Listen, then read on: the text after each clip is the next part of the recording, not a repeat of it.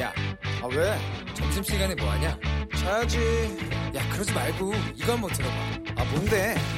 지금 당장 라디오를 켜봐 나른한 오후 깨울 시사 토크쇼 모두가 즐길 수 있고 함께하는 시간 유쾌하고도 신나는 시사 토크쇼 오태훈의 시사본부.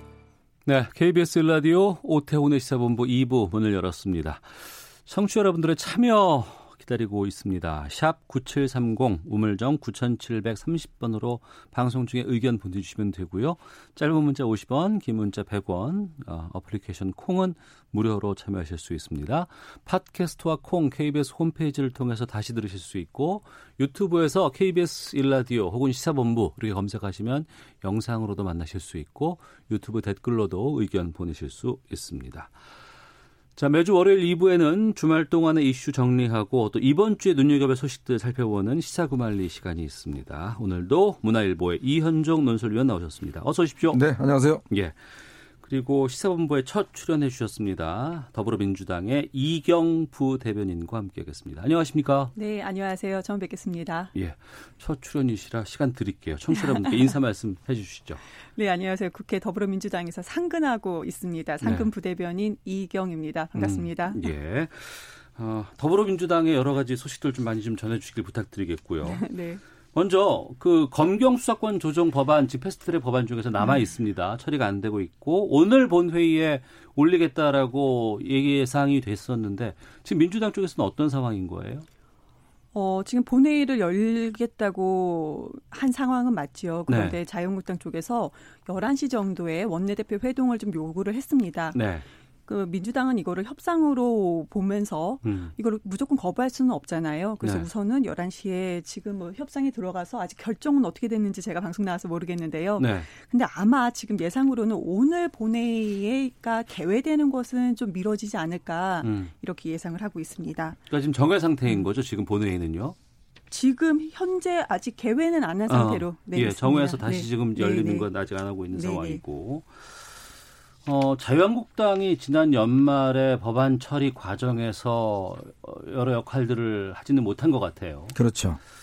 어, 이번에도 필리버스터라든가 이런 것들 할까 싶기도 한데 어떻게 전망하십니까? 글쎄요, 참 이게 방법이 현실적으로 없는 것 같아요. 민주, 아니, 자유한국당 입장에서. 그렇죠. 왜냐하면 지금 뭐 이미 두, 두 번에 걸쳐서 일단 필리버스를 해봤지만 네. 일단 선거법과 지금 공수처법이 다 통과가 됐지 않습니까? 음. 결국은 수적 열세를 지금 극복하지 못하고 있는 상황이고 네. 또참참 듣도 보도 못한 이 살라미 국회라는 이런 새로운 어떤 좀 전술을 펼침에 따라서 음. 이걸 대응할 수 있는 지금 방법이 별로 없어 보여요. 예. 왜냐- 왜냐하면 지금 뭐 일단 패스트트랙에 올라가서 이제 지금 올라가더라도 이 필리버스를 해도 이게 이제 일정 기간 끝나면 끝나버리고 그 다음 국회에서 또 통과돼 버리고 그런 식으로 계속 해버리면 네. 결국 뭐 야당 입장에서는 힘만 빼고 사실은 실효는 없고 음.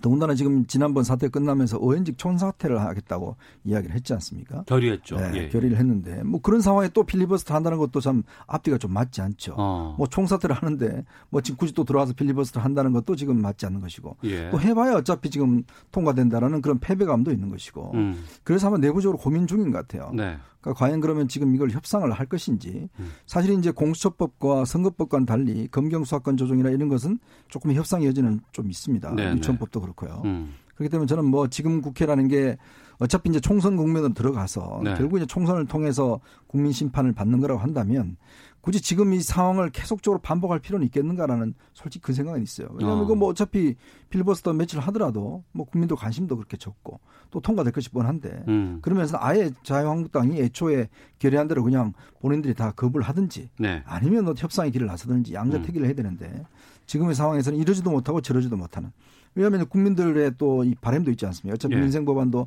많이 걸려 있기 때문에 그거는 통과해야 된다는 또 국민적 요구도 있는 것인데 그걸 무시할 수도 없는 거거든요. 음. 그러면서 아마 오늘 그래서 심재철 원내대표가 일단 이제 협상을 어, 뭐 협상인지 모르겠지만 일단 제의를 게 네. 그런 현실적인 고민들이 좀 배어 있지 않나 싶습니다. 음.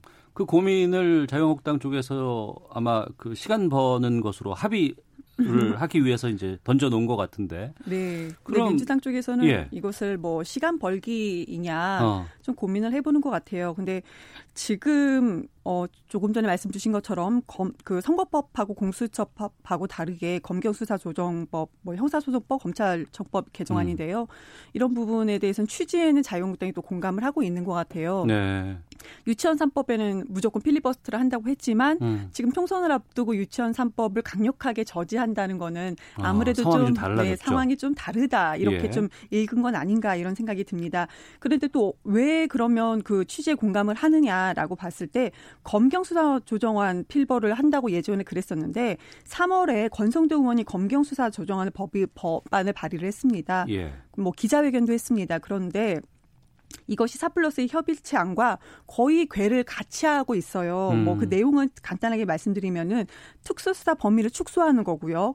검찰 경찰이 지금 현재는 수직적인 관계인데 이거를 상호 협력 그렇게 좀 평등한 관계로 가자 이런 궤를 같이 하고 있는 건데 이런 의미를 다 무시하고 무조건 저지하겠다 필리버스터를 한다라고 했을 때 지금 총선을 앞두고는 원래는 여당 심판론이 나와야 되는데 현재 지금 오히려 제1야당 야당 심판론이 나오고 있는 여론이 그렇게 형성이 되고 있는 상황이잖아요. 예. 이런 상황에 필리버스터까지 한다라고 했을 때는 아주 국민한테 크게 심판을 받지 않을까 음. 그런 우려를 해서 우선은 좀좀 협상을 하는 그런 액션을 취하는 건 아닌가. 네. 또뭐 그렇게 보여지기도 합니다. 예. 그래서 뭐 여론이 그렇게 형성되는지는 저는 확인을 못 해와서 모르겠는데 그건 뭐 민주당의 바람인 것 같고요. 근데 지금 보면 어, 중요한 게 사실은 이제 우리가 검, 경찰에 수사 종결권을 주느냐 여부에 그러니까 음. 가장 쟁점이에요. 네.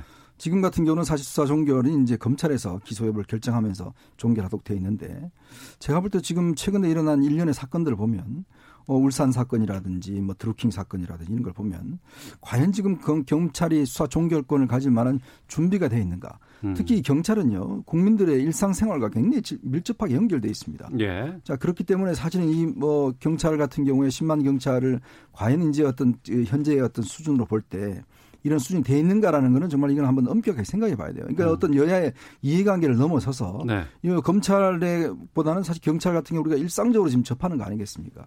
자 그럴 때 지금의 경찰에게 일정 정도의 어떤 수사의 자율권을 주는 건 저는 동의합니다. 음. 그렇지만 이게 수사 종결권을 이렇게 줘버리면 이게 사실 어떤 면에서 보면 지금의 중요한 사건들이 많이 지금 묻혀왔는 그것도 검찰 고위직에 의해서 지금 이뤄져 왔기 때문에 네. 이 문제는 저는 이번에는 어, 보다는 좀더 시간을 봐서 경찰의 어떤 자생적인 어떤 자율적 능력이라든지 이런 것들 음. 봐서 해야지 지금 당장 이걸 해놓으면 굉장히 혼란스러울 가능성이 높습니다. 네. 어, 지금 본 회의에서 뭐 전쟁 예상된다라는 것들 주말 사이에 많이 있었습니다. 현재로서는 지금 그건 아닌 것 같고요. 그 정세균 국무총리 후보자 인사청문회가 내일부터 예정돼 있는 것으로 알고 있는데 네. 여기서 또 치열한 또 다툼이 좀 있지 않을까 또 이렇게 생각이 들거든요. 어떻게 보십니까? 내일부터 7일, 8일 이렇게 양일간에 한 것으로 예정이 되어 있는데요. 예. 근데 그동안의 인사청문회라고 하면은 인심 공격이 좀 많이 나왔습니다. 인사청문회는 국민들이 다 그걸 볼 수 있게끔 실시간으로 볼수 있게끔 되어 있는데 인사청문회를 거치고 나면은 오히려 어, 의원들에 대한 뭐 여야 할 것 없이 비판이 좀 많이 생겨요. 그거는 그 지적하는 그 수준에 대해서 음. 국민들께서 좀 납득이 안 되는 부분이 분명히 있을 건데요. 음, 인사청문회라고 하는 거 역량, 자질, 인물, 인물 같은 걸 좀 검증을 해야 되는데 그리고 또 더 중요한 거는 그럼 총리입니다. 그러면 국정 운영을 어떻게 할 것인가라는 걸 좀 중점을 맞춰서 청문회를 해야 될 거라고 생각을 합니다. 그런데요. 심재철 자유한국당 원내대표가 하신 말씀이 삼권 분립에 위배된다. 이건 부결이다. 이렇게 말씀을 하셨어요. 예. 삼권 분립 이거는 법 만들고 집행 정형 기능의 그런 분립을 얘기하는 건데 인적 분립은 좀 해당되지 않습니다. 저는 그렇게 좀 해석이 가능하다고 보는 거고요. 또 현 국회의장 총리가 만약에 현 국회의장이 어, 총리로 간다고 했을 때면은 뭐 이런 문제 제기가 가능할 거라고 보여집니다. 그런데 지금은 어, 그 현 뭐 국회의장도 아니시고요. 또 국회의원은 국회법에 따라서 총리 또는 국무위원 겸직이 허용되어 있습니다. 법에 국회법에 그렇게 되어 있는데 네. 이게 마치 삼권 분립이다라고 얘기하는 것좀 문제가 되어 있고요. 제가 바라보는 삼권 분립을 음, 오히려 어, 심재철 자유한국당 원내대표가 하신 건 뭐냐면 추미애 검찰 인사권 행사에 대해서 직권남용이라고 주장하셨잖아요. 이것이야말로 삼권 분립의 훼손이 아닌가 저는 오히려 그렇게 생각이 듭니다. 네. 어, 인사청문회 끝나고 나서 장관들은 그냥 임명 강행했던 것으로 자유한국당 쪽에서는 비판을 좀 많이 했습니다만 지금 총리 같은 경우에는 국회 임명 동의가 필요하잖아요. 그렇죠. 어떻게 전망하세요? 어, 뭐 지금의 뭐 이 구도로 본다면 뭐 크게 어떤 면에서 무리는 없지 않나 싶긴 해요. 음. 그렇지만 저는 이제 국회가 최근에 국회를 보면 우리가 그동안 사와왔던 어떤 좋은 관행들 좀 본받을 관행들을 하나씩 하나씩 깨고 있다. 어. 저는 그런 우려가 솔직히 듭니다. 예. 왜냐하면 이제 의회민주주의가 우리가 정착이 된지 뭐 한 70년 정도 되는데요. 나름대로 그도 전통을 세워왔어요. 그 전통이 뭐냐 하면 일단 상권 분립이 확실히 된다는 거죠. 그렇기 때문에 그동안 보면 예전에 국무총리를 하시다가 국회의장 한 분들이 있어요. 한 두분 음. 정도 계신데. 근데 국회의장을 하다가 국무총리를 한 분들이 없습니다. 왜 그러냐면 이 국가서열 같은 경우에 이제 국회의장이 두 번째가 우리 헌법도 보면요 대통령 앞에 국회가 돼 있습니다. 네. 그럼 뭐냐면 그만큼 민의의 어떤 대변자다 음. 이런 것들이거든요. 그만큼 국회의장의 어떤 권한과 권위가 있고요. 지난번 이거 16대 때인가요? 박관영 국회의장 때부터 전통으로 말했던 게 뭐냐면 국회의장 하고 나면 그 다음부터는 이제 정계 은퇴를 하는 게 어떤 면에서 관행으로 어, 잡혀져 와 있어요. 의원 제출만 안 했죠. 네, 그렇죠. 예, 예. 그게 왜냐하면 이제 아무래도 국회에서 최고의 어떤 자리에 있기 때문에 정계 원로로 남고 음. 또 이런 것이 어떤 전통으로 자리매김돼 왔는데 저는 정세균 의장 저 지금 후보자도 굉장히 이 문제를 고민을 많이 했다고 이야기 들었습니다. 본인이 사실 몇 차례 거절한 이유도 어, 국회의장을 하다가 사실은 대통령의 밑에 국가사에 5위로 가는 것 자체가 이거는 좀 격에 맞지 않다라는 음. 거 했지만 어뭐 김진표 지금 후보 저 의원 같은 경우에 워낙 참여연대나 민노총이 반대를 하니까 어쩔 수 없이 지금 정석이 낮에 올라가는 상태 아니겠습니까? 그렇다 하더라도 이게 뭐 법적으로는 문제가 없다 하더라도 네. 이게 어떤 면에서 국회가 자꾸 이렇게 어떤 전통을 깨버리면 음. 이게 나중에 우리나라 국회가 과연 그럼 어디로 갈 것인가의 문제는 솔직히 남아 있어요. 뭐 그런 문제가 이번에 저는 집중 논의가 될 것 같고 또 하나는 이제 이게 이렇게 되면 앞으로 국회의원들 뭐 지금 사실은 의원들 장관들 많잖아요. 그러다 보면 이제 국회가 이제 청와대가 어떤 면에서 보면 대통령이 국회 밑에 있는 그런 상황이 됩니다. 지금도 어 사법 대법원장을 어, 대통령이 임명하지 않습니까? 또 그러면 국회의장도 지금 데려다가 자기 밑에서 총리를 시켜요. 이렇게 되면 어, 과연 우리나라 민주주의, 민주주의가 제대로 지금 독립할 수 있겠는가라는 데 대한 근본적 의문이 있는 것이죠. 그렇기 네. 때문에 저는 이 의회주의자라고 이야기하는 정세균 의장, 뭐 지금 육선이신데요. 어, 아무래도 이 부분에 대한 고민이 많을 거로 저는 생각이 듭니다. 음. 또 그만큼 야당에서도 이 문제를 지적을 하고 있는 것 같습니다. 네. 인준이 부결되거나 뭐 이럴 가능성은 어떻게 보세요? 그뭐 어떤 정치가 생물이니까 확인할 수 없지만 예. 지금의 구도로 보면 예, 뭐 정세균 의장의 뭐 개인적 인품이나 음. 자진이나 이런 면에서는 저도 뭐 어, 원래 예전부터 잘 알고 있기 때문에 합니다만은 그러나 근본적으로 이제 야당 입장에서는 이런 원칙에 대한 이제 어, 그 학교 없기 때문에 근데 좀 최근에 보면요 이게 지금 뭐, 뭐 문제냐면 국회의원들이요 대부분 지역구에 내려가 계세요. 네. 지금 사실은 이제 공수처법 선거법 끝난 다음에 음. 대한신당 뭐 등등 이 당들이 의원들이 전부 다 내려가서 안 올라오십니다. 아, 예. 그래서 아마 이게 좀 만약에 이게 된다면 의석은 상당히 좀 줄어들지 않을까라는 아. 생각도 들어요. 논란은 서열 예. 제 말씀 좀 드려도 될까요? 예, 말씀하세요. 예. 의전 서열로 하면 2위에서 5위예요. 음. 그리고 조금 전 말씀 주신 것처럼 이런 의전 서열의 관행 때문에 정세균 의장님 의장께서 좀 고민을 하셨던 부분은 분명히 있습니다. 네. 그런데 그 의전 서열은 외교부 외교부 의전 그 실무 편람에 따라서 현직에 대해서만 대우를 하는 거지 음. 이게 전직까지 적용되는 것은 아닙니다. 이렇기 때문에 뭐 문제 있다 이건 아니라고 말씀을 주셨던 것 같아요. 근데 이렇게 전통을 깨버리면 안 된다라고 말씀 주신 부분은 어, 지금까지 또 이런 야당도 없었습니다. 음. 건강한 보수가 일정 부분이 있었어요. 그런데 지금까지 이렇게 뭐 식물국회, 동물국회까지 만든 거는 저는 제일 어 자, 제일 야당이 자유한국당이 영향이 정말 크다고 생각을 하는데요. 네. 그럼 먼저 전통을 깨게끔 만든 것도 자유한국당이지 않았느냐라는 거는 물론 뭐 전반적인 민주당 의견은 절대 아니지만 저는 개인적으로 음, 음. 좀 그렇게 의문점을 던지고 있고요. 예. 음 그리고 또 청문회를 지금까지 봤는데 이 자리에 누가 오겠습니까? 음. 무서워서 아무도 못 옵니다. 네. 인사청문회에서 인신 공격하는 건 당연한 거고 우리 추미애 장관 같은 경우는 장관 임명이 되자마자요 검찰이 수사를 수사를 했습니다. 근데 수사하기 전날에 어, 야당 의원님께서 고발을 했죠. 그 다음날 바로 검찰들이 수사를 들어가서 이렇게 되는 시점인데요. 음. 그런 이렇게 될 수밖에 없는 상황에서 정세균 의장이 어, 이렇게 총리 자리에 인사청문회 간다는 거에서 왜 어떻게 우리가 비판할 수 있겠는가라는 음. 의문점을 한번 던져보겠습니다. 알겠습니다. 자, 이현종 문화일보 논설위원 이경 더불어민주당 부대변인과 함께 시사구말리 말씀 나누고 있는데요. 다음 주제로 좀 가보도록 하겠습니다. 아, 오늘이 어, 4월 15일 총선 D-100일 되는 날입니다. 여러 가지 정치권의 변화들 또 새로운 세판짜기들도 좀 시작되고 있는 상황이고 새로운 보수당이 어제 중앙당 창당대회 열고 공식 출범을 했습니다.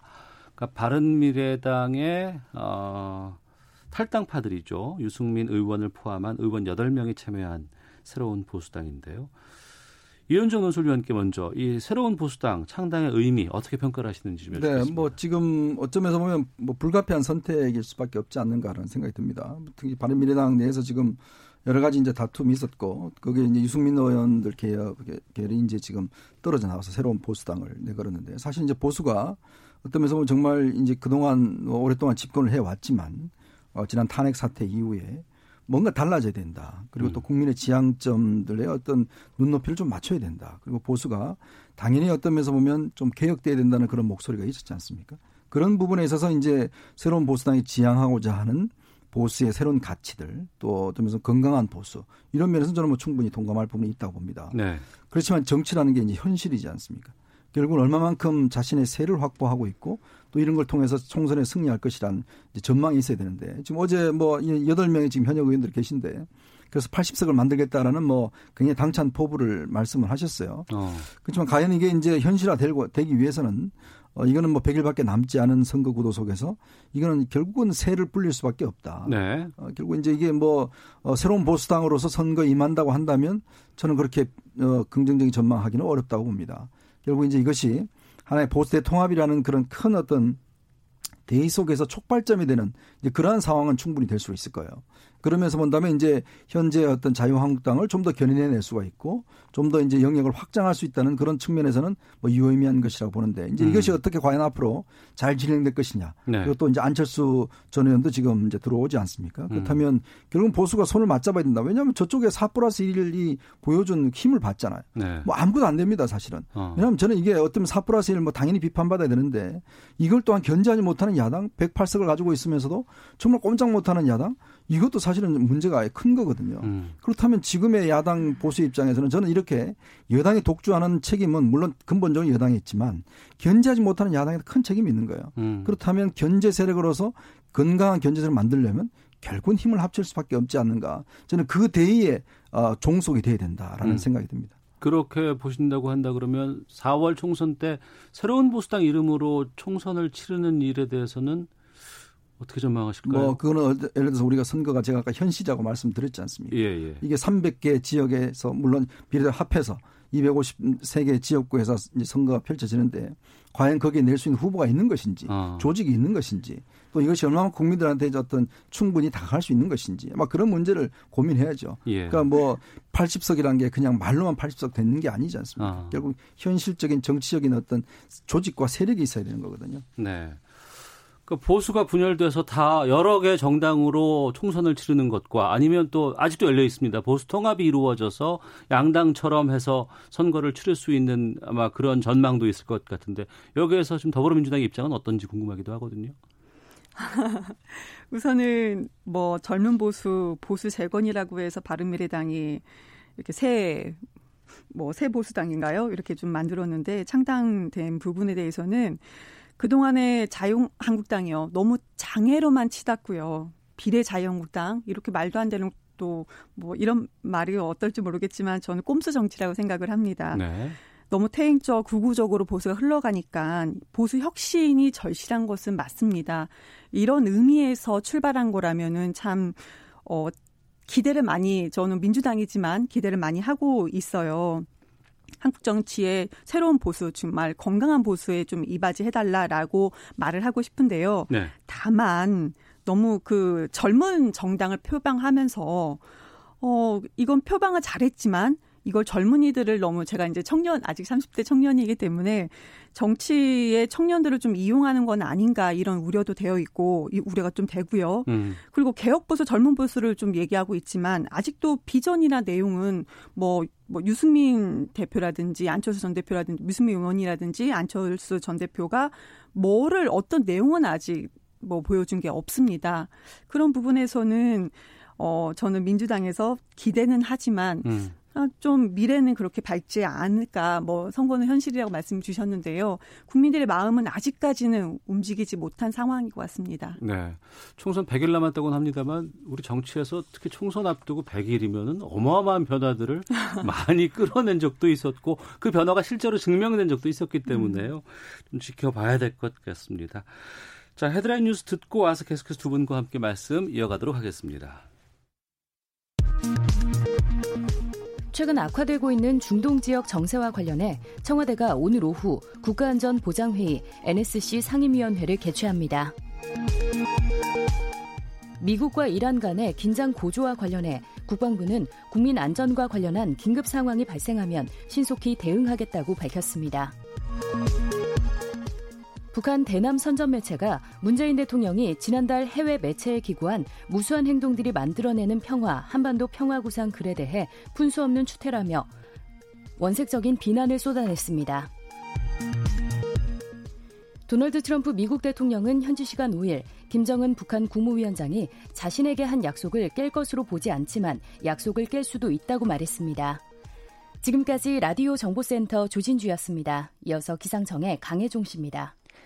네, 먼저 미세먼지 정보입니다. 현재 중서부 지역 공기가 탁한 상황인데요. 이제 점차 나아지겠습니다. 현재는 나쁨 단계를 보이는 곳이 아직도 서쪽 지역으로 많습니다만 모레까지 전국적으로 많은 양의 비가 예보되어 있기 때문입니다. 현재도 전국 곳곳에 약하게 빗줄기가 이어지고 있습니다. 아직까지는 5에서 10mm 안팎으로 온 상태인데요.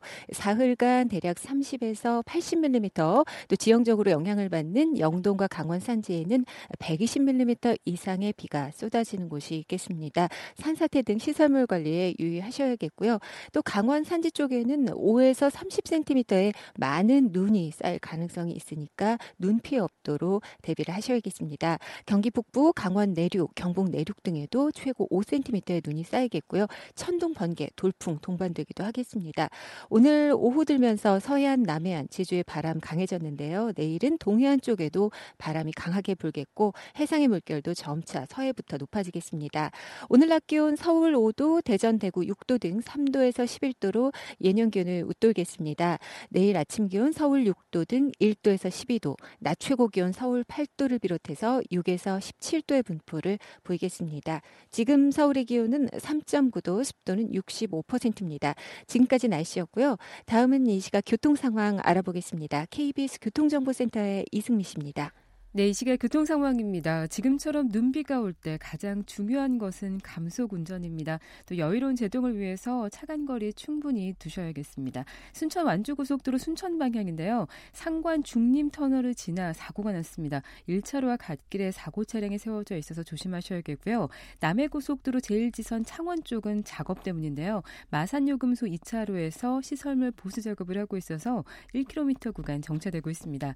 경부고속도로 부산 방향으로 오산 부근의 사고는 처리 작업 끝났고요. 동탄 분기점부터 4km 정체가 남아 있습니다. 서울 방향으로 입장휴게소 부근 갓길은 고장난 차가 있어서 주의하셔야겠고요. 서울 외곽고속도로 일산에서 판교 방향으로 중동부터 송내까지 정체고요. 반대 판교에서 일산 쪽은 장수부터 송내까지 밀리고 있습니다. KBS 교통정보센터였습니다.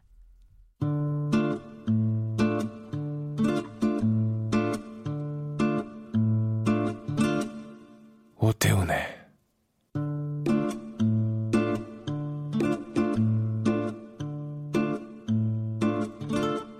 시사본부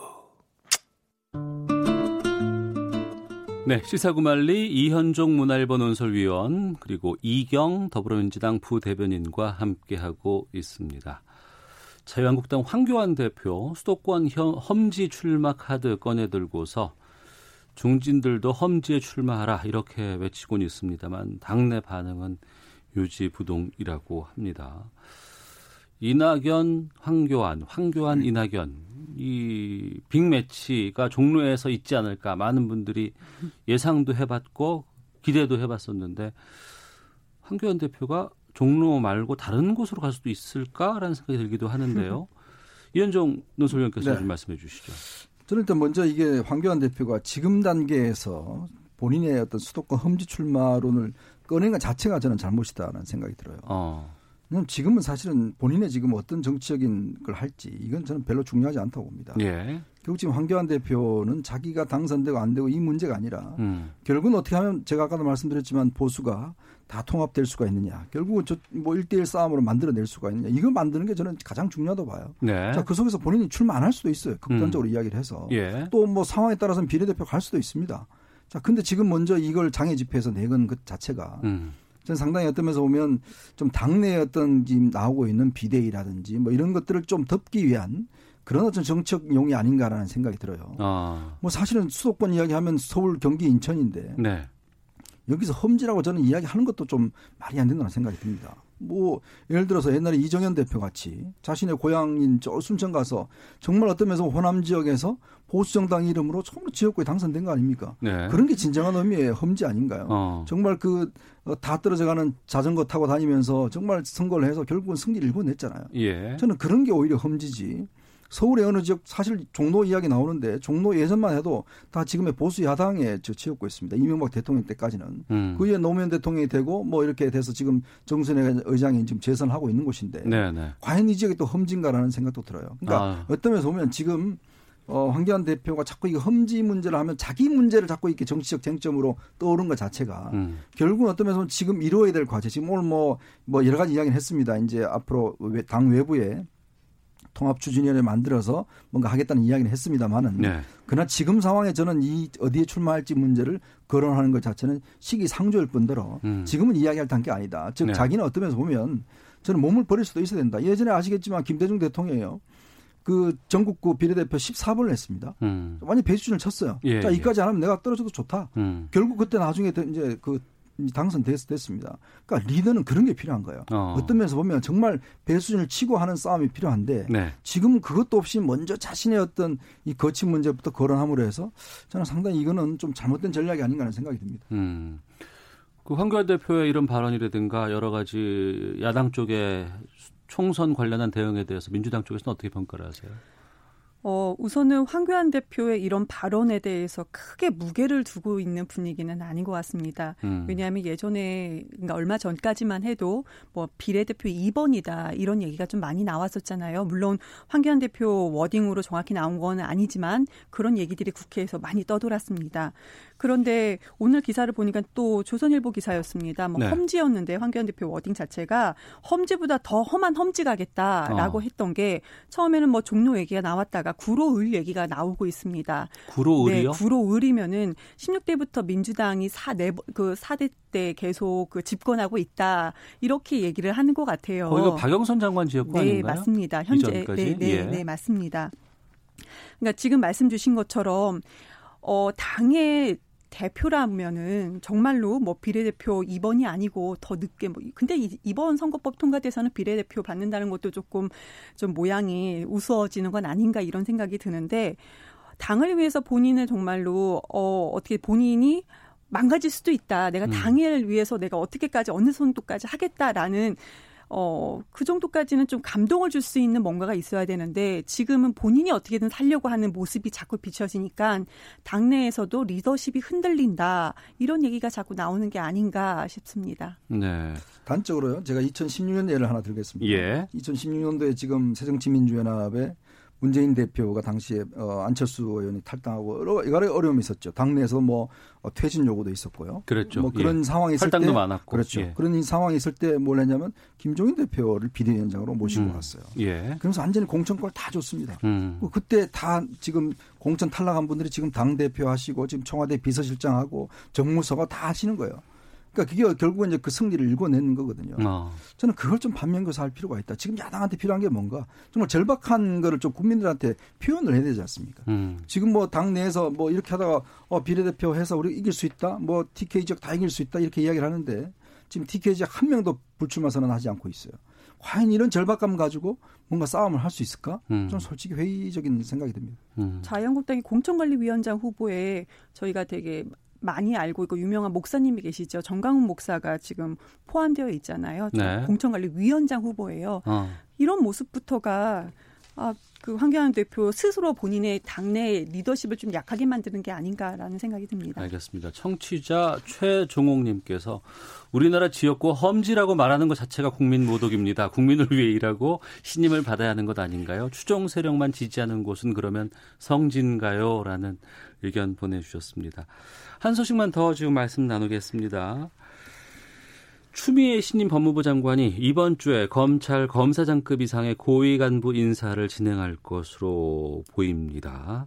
검찰 개혁 의지를 과감한 인사를 통해서 보여줄 거다 이런 관측들 좀 많이 나오고 있는데요. 이번 인사 교체 폭은 어느 정도로 보시는지 좀 여쭙겠습니다. 어, 이현정 논설위원께서 말씀해 주시죠. 네. 근데 저는 지금 추미애 장관이 임명된 지 뭐 얼마 되지도 않으시는데 네. 검사들 얼굴도 모를 텐데 검사장도 음. 무슨 근거로 인사를 하실지 저는 솔직히 의문스럽습니다. 네. 오늘 아마 듣기로는 원래 검찰 인사위원회가 열기로 돼 있었는데 추미애 장관이 좀 보류시켰다고 그래요. 왜냐하면 이게 검찰 인사라는 게 검찰 법무부 장관이 요청을 해서 대통령이 제거를 하게 돼 있습니다. 대통령으로. 그리고 또 검찰국장 중요한 인사가 나오는데 검찰국장은요 어, 검사만 하게 돼 있습니다. 음. 일반 다른 변호사를 못 합니다. 그러니까 경력 검사를 채용을 해서 뭐 할 수는 있어요. 근데 이제 여러 가지 대통령령 위반 문제가 떠오르고 하니까 조금의 어떤 숨고르긴 하는 것 같은데 어쨌거나 지금 상황 같으면 지난 작년 윤석열 총장 임명 이후에 한지 한 6개월밖에 되지 않아요. 뭐 다 아시겠지만 그때 대통령이 우리 윤 총장이라고 그렇게 이야기를 했다가 지금 권력에 대한 수사를 하니까 이제는 또 인사를 통해서 개혁을 하겠다? 뭘 개혁을 하겠다는 거죠? 저 공수 만들고 검경 사건도 했잖아요. 음. 근데 지금 그러면 사람이 잘못됐기 때문에 왜 잘못되는 겁니까? 그렇게 윤 총장을 떠받들고 윤 총장을 칭찬하는 분들이 이제 와서는 윤 총장이 무슨 적폐라도 되는 듯이 그렇게 이야기를 하고 있는 거 아니겠습니까? 그러면서 이제 인사 개혁을 하겠다? 저는 앞뒤가 맞지 않는 이야기라고 봅니다. 더군다나 음. 이번 인사를 중요하게 검증하는 최강욱 지금 공직기강 비서관 수사 대상입니다. 자, 그리고 지금 어, 추미애 장관도 송철호 시장의 공천 문제와 관련해서 여러 가지 뭐 검찰에 지금 수사를 하고 있는 상황이죠. 자, 그러한 상황에 지금 만약에 이번 인사가 현 수사팀을 어떤 면에서 보면 힘을 뺀다든지 네. 현 수사팀의 수사 방해를 하는 그런 인단지 미국은요 사법 방해죄라는 게 있습니다. 우리는 없지만 그러니까 그런 어떤 측면에서도 분명히 이거는 문제가 될 수 있다. 기억하시겠지만 국정원 댓글 사건 아실 겁니다.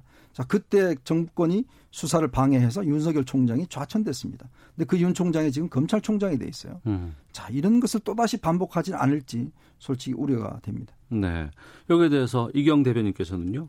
어, 조금 전에 말씀 주신 것처럼 인사를 통해서 개혁하겠다. 그게 어, 추 장관 워딩은 아닌 걸로 제가 알고 있습니다. 그건 검찰 개혁이죠. 음. 인사 개혁이라는 얘기는 나오지 않은 걸로 여기서 좀 명확하게 네, 말씀을 네, 인사 개혁은 아닙니다.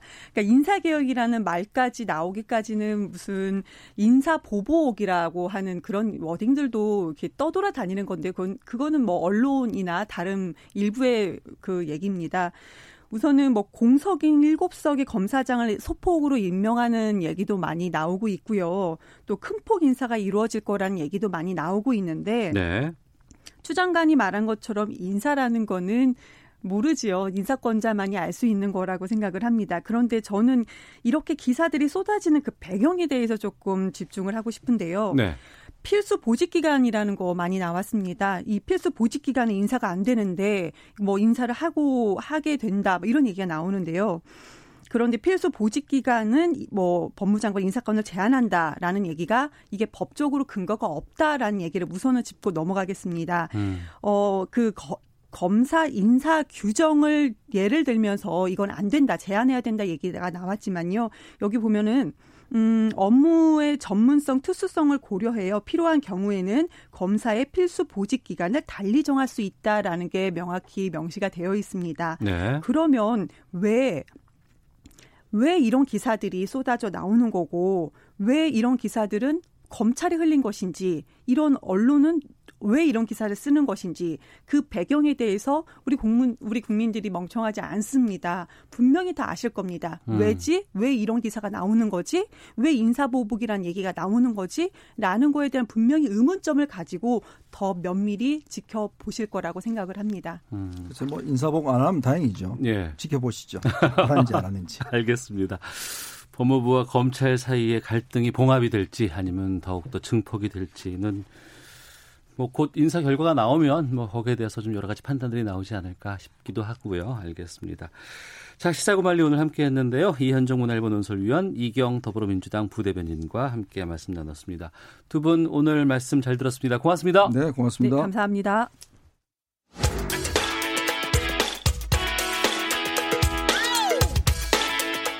오태훈의 시사본부는 여러분의 소중한 의견을 기다립니다. 짧은 문자 50원, 긴 문자 100원의 정보 이용료가 되는 샵 9730, 우물정 9730번으로 문자 보내주십시오. KBS 라디오 앱 콩은 무료입니다. KBS 라디오 오태훈의 시사본부. 지금 여러분은 대한민국 라디오 유일의 점심 시사 프로그램을 듣고 계십니다.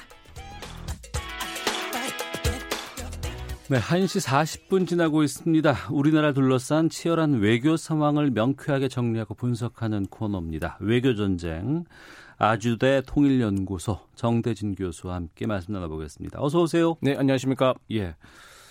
어, 북한 관련된 이야기를 좀 알아볼까 하다가 지금 너무 갑자기 지금 네. 등장을 한 뉴스가 있어서 이거부터 좀 짚고 가겠습니다. 중동에 전운이 감돌고 있다. 미국과 이란 간의 갈등이 지금 극에 달하고 있다라는 얘기들 나오고 있습니다. 이란의 군부 실세라고 하는 솔레이만이라는 군인을 이 사령관이라고 하는데 네. 미국이 공습을 했어요 드론을 통해서 그리고 네. 살해를 했습니다. 사건 개요부터 좀 설명을 해주세요. 이게 1월 3일 날그 예. 그 이란 형 이란이 혁명 수비대가 있고요. 그 안에 쿠두스군이라고 하는 최정예 군이 있습니다. 어. 쿠드스 군이라는 군의 그 사령관 실세죠. 그러니까 군의 실세인데 솔레이마니 장군이 이라크 공항 근처에 있었거든요. 바그다드 공항 근처에 있었는데 그 바그다드 공항 근처에 있는 그 솔레이마니 그 장군의 일행을 네.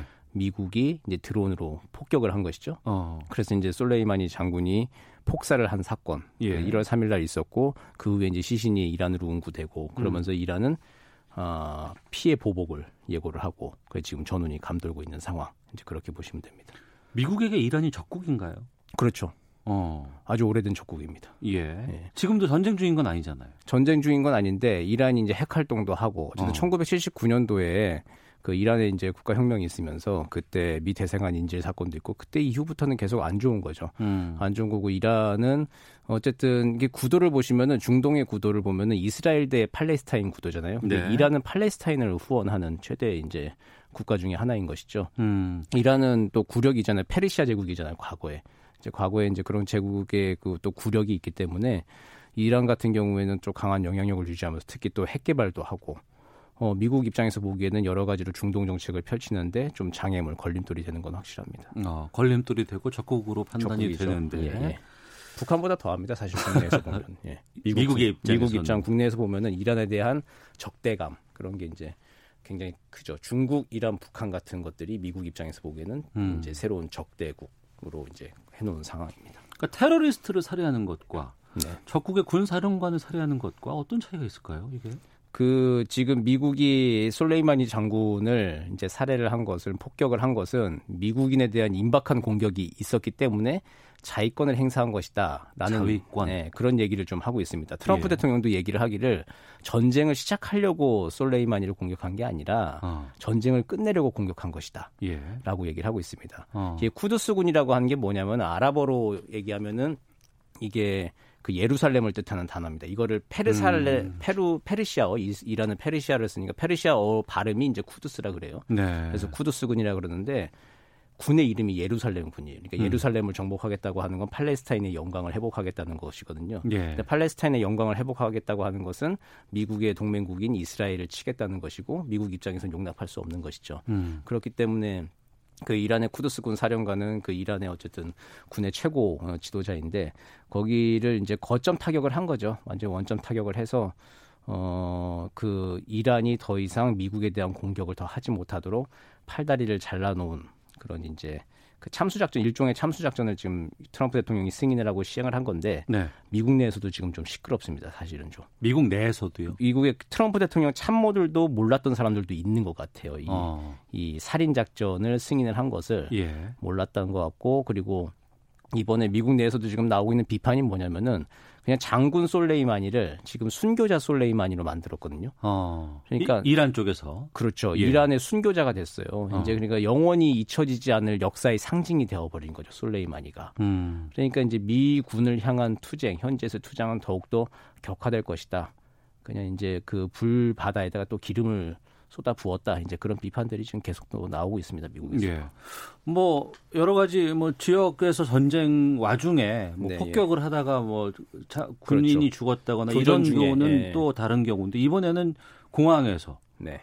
그것도 드론을 이용해서 네, 했단 예. 말이에요. 이게 또 파장이 크다면서요. 예, 드론 공격이 예전에 미국이 빌 클린턴 대통령 때부터 이제 도입을 했던 거거든요. 이게 네. 본격화된 게 오바마 대통령 때도 좀 많이 본격화됐던 건데 그 Reaper 드론이라고 해요. Reaper 드론이라고 해서 MQ9이라고 그러는데 그 하늘의 살인자라고 해서 굉장히 우리가 그냥 보통 생각하는 카메라 돌리는 드론하고는 다른 거예요. 어. 비행체나 마찬가지입니다. 그러니까 무인 비행기. 예, 네. 거의 큽니다. 굉장히 크고 미사일도 최대 한 14발까지 들어가고 막 그러는 겁니다. 아, 그래요? 다섯 발에서 한 14발 정도 이게 장착하는 어. 제원에 따라서 다른데 그런 미사일을 장착하고 이제 어쨌든 나라 멀리 날아가서 수천 킬로 날아가 수백 킬로 수천 킬로 날아가서 그 미군이 직접 가서 총으로 쏘지 않고 드론으로 공격하는 이제 새로운 음. 이제 대테러전 양상인데 이게 대테러전 양상에서 이제 실제 교전 중이 아닌 상황에서 이 그러니까 미국의 이제 적대 세력의 지도자를 어, 제거하는 음, 작전에 지금 많이 활용이 되고 있죠. 네. 이 국제법으로 문제 없는 건가요? 지금 새로운 영역이에요. 이거 드론을 어떻게 규제할까 이제 그런 게 논의가 어. 되고 있는 영역이거든요. 이번에 미국이 이라크에서 작전을 펼친 걸 보고 국제법 이제 문제가 되는 게 한 두 가지 정도 되는 것 같은데 첫 번째가 자위권의 발동 요건입니다. 예. 이게 미국을 향한 식의 임박한 위협이 있었느냐. 음. 그러니까 예컨대 솔레이마니 장군이 그 이란 최고 지도자의 명을 받들어서 뭐 미국 대사관을 바로 막 폭격을 뭐 한 시간 뒤 폭격하려고 했던 확실한 물증이 있었느냐. 뭐 이제 그런 게 이제 문제가 되는 거죠. 네. 그런 게 하나가 좀 있고 그리고 두 번째가 이제 이라크라고 하는 제 3국에서 미국이 군사 행동을 했다는 것. 어. 그 이라크의 주권을 침해한 것 아니냐라고 하는 문제가 아, 두 가지 쟁점이 좀 있는 것이죠. 예. 파장은 좀 계속해서 좀 확산될 것 같은데 지금 헌터스 헤드님께서 미국인 있는 곳에 테러가 발생할 수도 있지 않을까 이런 우려들 참 많이들 하시더라고요. 예, 그렇죠. 지금 테러 위험이 있고 그래서 미국인들을 미국 국민들을 이제 소개하는 명령 네. 어, 이제 철출사라고 한 거죠. 그래서 음. 지금 미국인들은 지금 빠지고 있는 것으로 알려져 있고요. 네. 전운이 감돌고 있는 건 좀 확실한 것 같고 트럼프 대통령이 왜 이런 결정을 했을까에 대해서도 지금 말들이 참 많은 상황이죠. 어. 우리로서는 뭐 국지전이 됐건 뭐가 됐건 전쟁이 뭐 다른 나라에서 나는 건 별로 우리에게 도움이 되는 건 아닙니다만 네, 특히 네, 예. 우리에게도 타격을 줄 수도 있습니까 지금 상황이? 이란 같은 경우는 중동이 좀 정세가 불안해지면은 예. 일단 원유 가격 어. 거기가 좀 불안정해지면 이 경제 불확실성이 커지는 거죠 우리한테 네. 그리고 또 우리는 어, 이란이 제재 상황에 있긴 하지만 이제 원유 수급 같은-거나 기본적인 또 경제 교역하는 것들이 있습니다. 음. 그런 것 때문에 이제 좀 앞으로 좀 파장을 좀 예의주시하고 지켜봐야 하는 것이죠. 그리고 결정적으로 지금 호르무즈 해협에서의 그 방위 활동에 미국이 늘 우리 보고 계속 참여해달라고 했는데 우리도 파병 검토한다고 그렇죠. 했잖아요. 이제 청해 부대의 네. 작전 네. 구역을 이제 호르무즈 해협으로 옮기는 걸로 이제 거의 이제 그 기정사실화가 됐습니다. 음. 근데 이제 여기가 완전 지금 전쟁 지역이 된다. 네. 단순하게 이제 경비 방위 구역이 아니라 이 전쟁 지역이 돼서 거기 우리 부대가 실제 가 있다.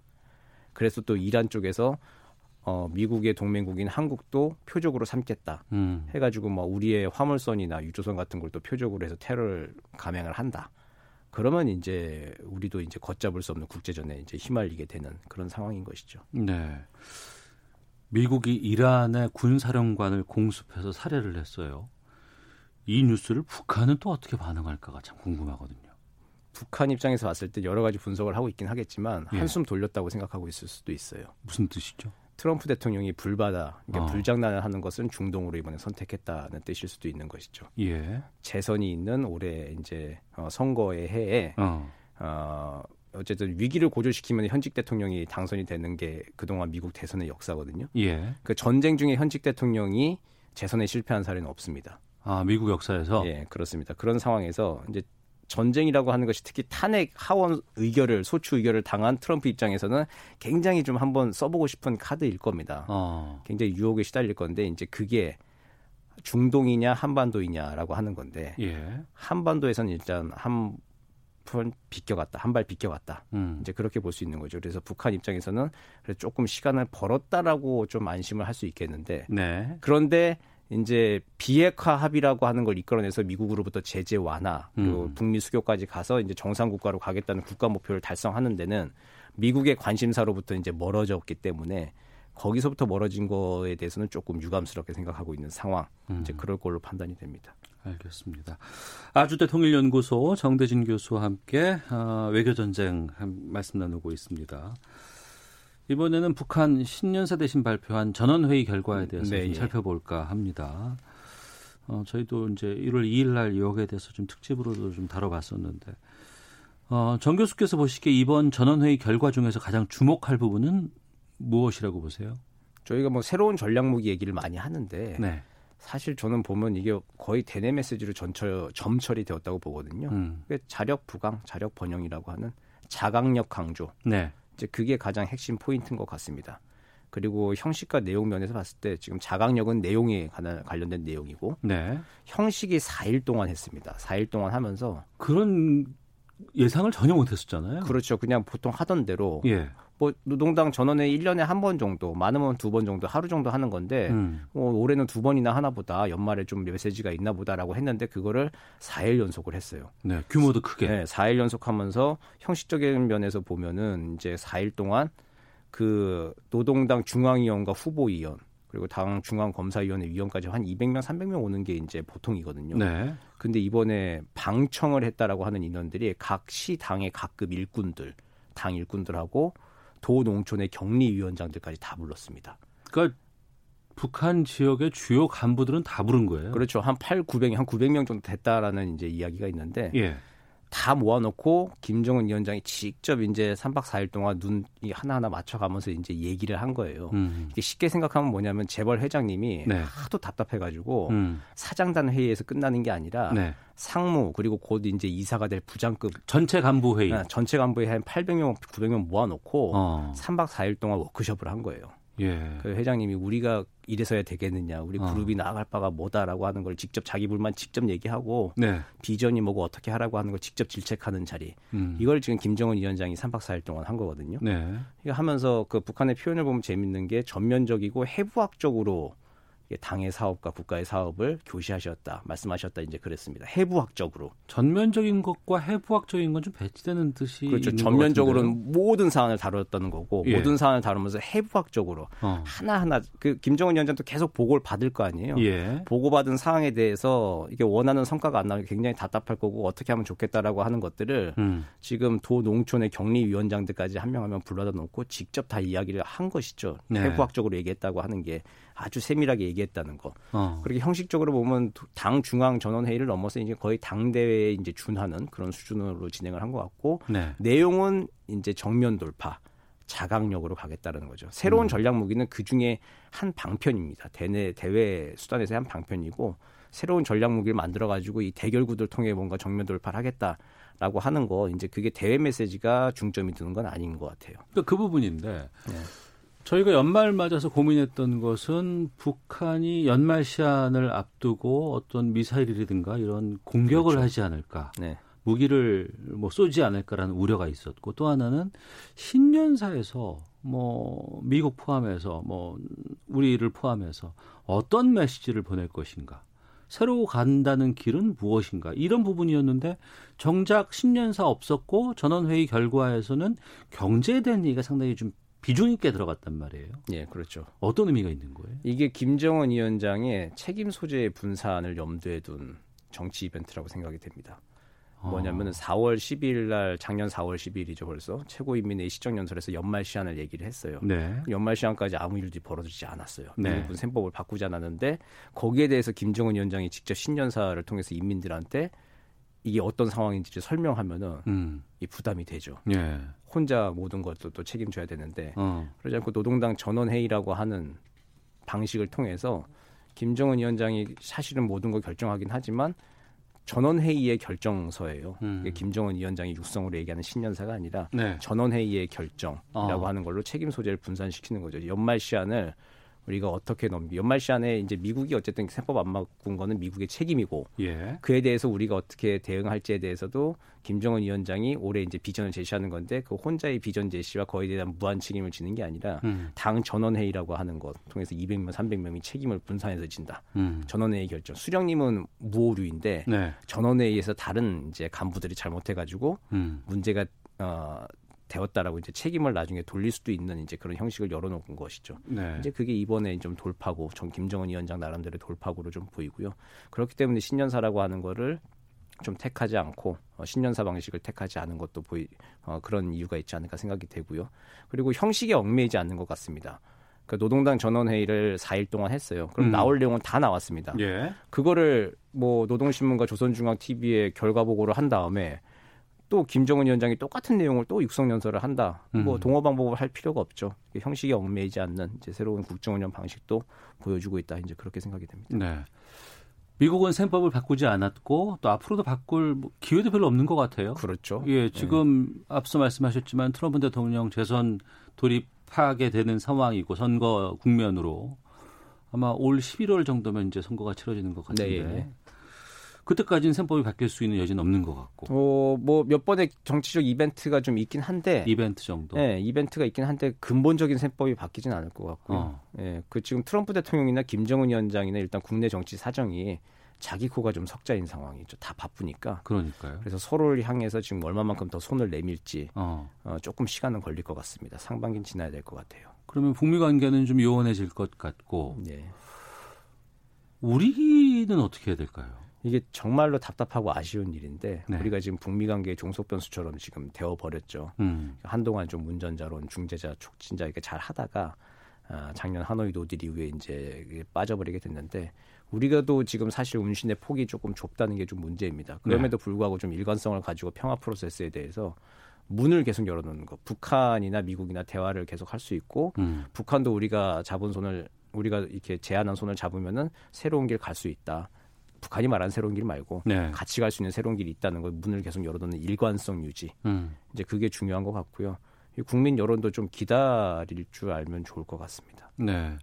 청취자 케어맨님께서 개성공단과 금강산 여행이 올해 열릴 수 있을까요? 라고 질문 주셨는데, 그러니까 북미 간에 무언가 커다란 변화라든가 변곡점이 지금 나올 수밖에, 나오기 힘든 상황이라 상황. 그러면, 네.